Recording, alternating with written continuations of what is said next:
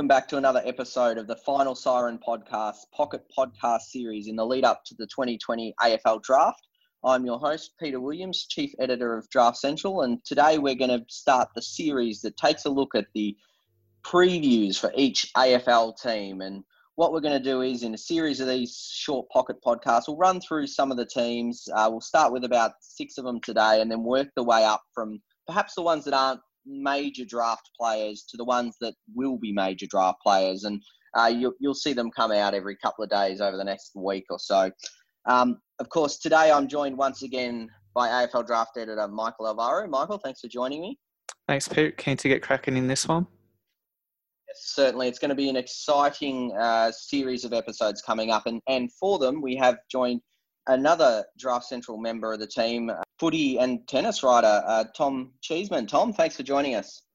Thanks for having me on. Looking forward to it. Should be a good one. So what we're going to do today, I'll just run through the six teams we have today. We've got Carlton, Gold Coast, Geelong, Richmond, West Coast and Western Bulldogs. And the reason we've got those six is because those six are the ones that are probably fairly predictable in what they're going to do in the draft. And also they have maybe a player to match, or, you know, they've got very late picks. So they're the ones that we're going to roll through. So I guess we'll start off with Gold Coast at the top because they've got the first picks.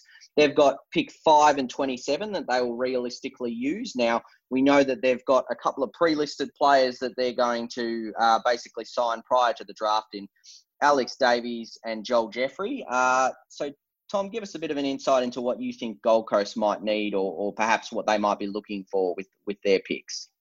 I think they need a bit more depth through the midfield. Obviously, they picked up Rowland Anderson last year, but still their best midfielders besides those guys are Hugh Greenwood and Took Miller, who are probably getting on in age a little bit.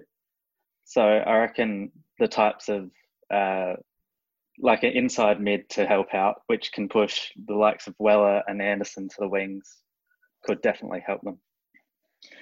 Certainly. And Michael, now there's a name that I think that we can sort of come up with that's around that pick 5 that might suit that sort of billing, I think.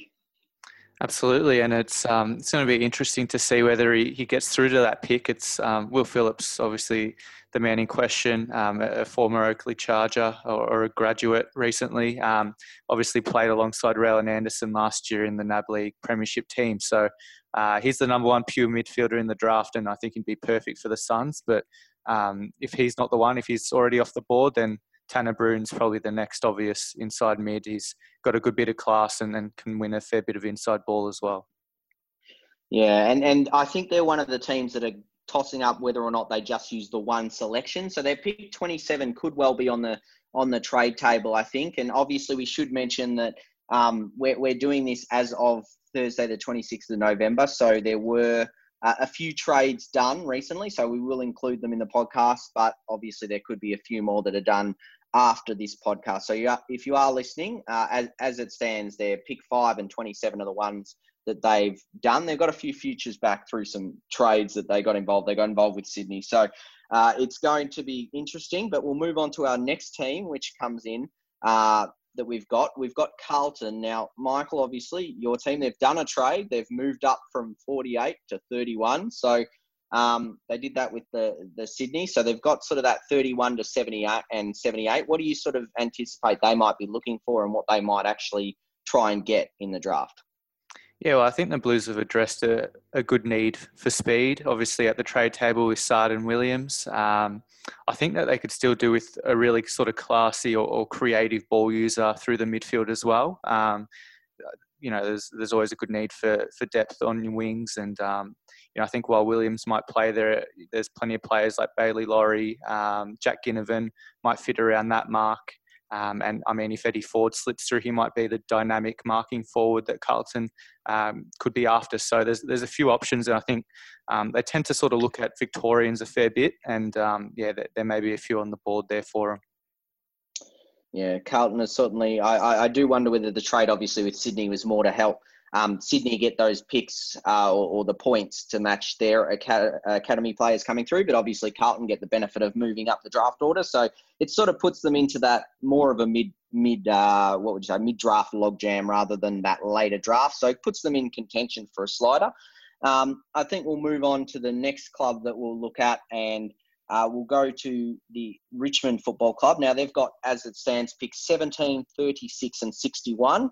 Now, the player that they've got as a potential father-son is, of course, Maurice Rioli Jr. Now, we don't anticipate it'll cost them 17, but, you know, depending on when, they'll probably want that to come after 36 and probably use their 61 on it if they can.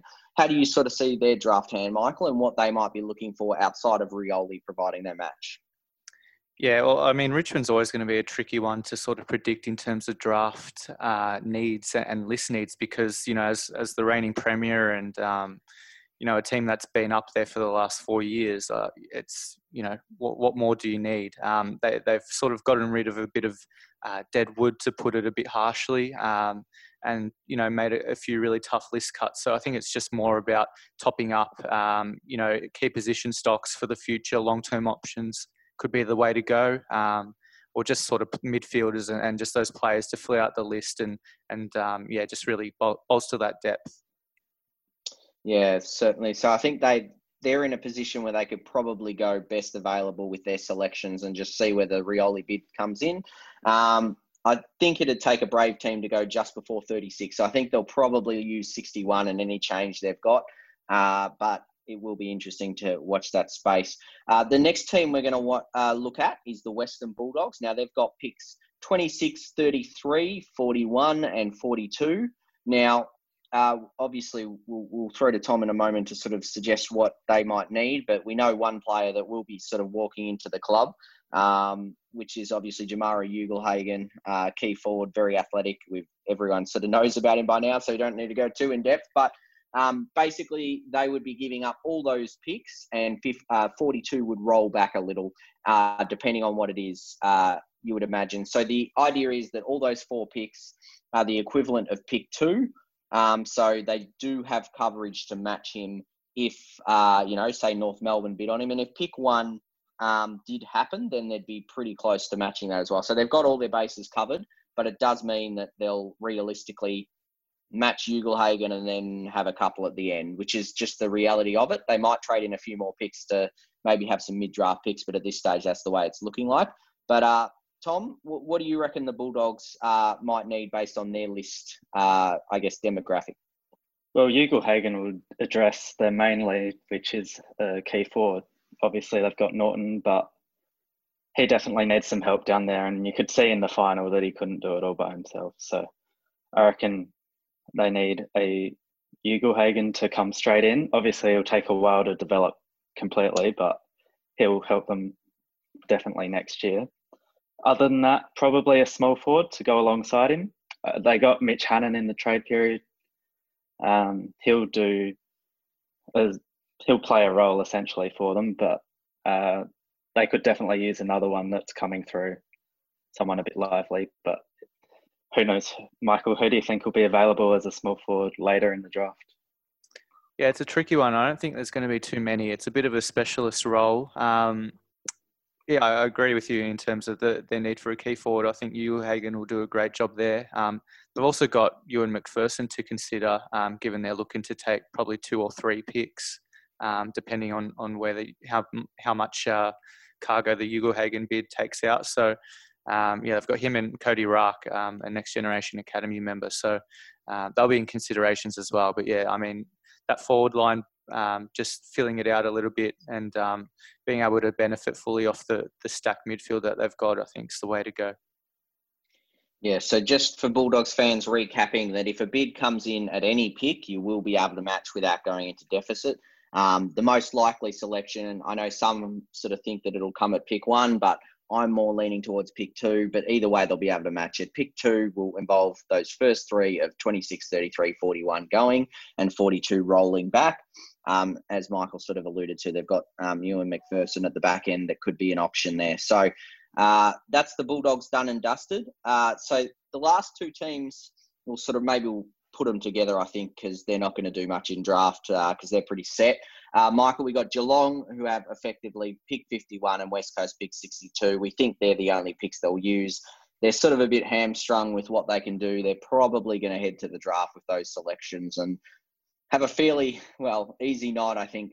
They'll pretty much see what's left when they get there. But what do you sort of anticipate they do draft night? Yeah, well, I think Geelong, I mean, in my own draft preview, sort of alluded to the fact that they tend to like and favour local talent. But, you know, I don't think they'll be totally restricted to it in that Stephen Wells is well known for finding a few draft gems. So I think they're going to pull something out of the bag. I mean, looking back locally, Blake Reed and Charlie Hammer, a couple of bolters who could be on the radar, just sort of really athletic, high upside types that Geelong tend to bring in for that depth. And West Coast, I think, can even look at some key position depth just for in terms of long-term options. You know, there's a few from Western Australia, guys like Cullen Lane and Shannon Neal who might fit the bill as dynamic types who have still got plenty of development left. For sure. So that pretty much wraps up the first pocket podcast of our series. We're going to have four of them on the AFL draft leading up for teams included in that. So these are the teams: Carlton, Gold Coast, Geelong, West Coast, Richmond and Western Bulldogs. Thanks very much for joining us. And Michael, thanks for joining us once again. Thank you. It's good to be here. And thanks to you, Tom, for joining us again. Thank you. Thank you very much. And we'll be back with the next edition, which will feature Fremantle, St Kilda, Brisbane, Port Adelaide and Melbourne. So that'll certainly get the calculator on overdrive to work out some of those selections. But for now, that's the end of this pocket podcast. Thanks to Draft Central. Make sure you follow us at AFLDraftCentral.com.au. And if you head to our Facebook, Twitter or Instagram pages at Draft Central Aus, AUS, you'll get all the content there. So thanks very much for listening. And we'll hope you tune in again next time.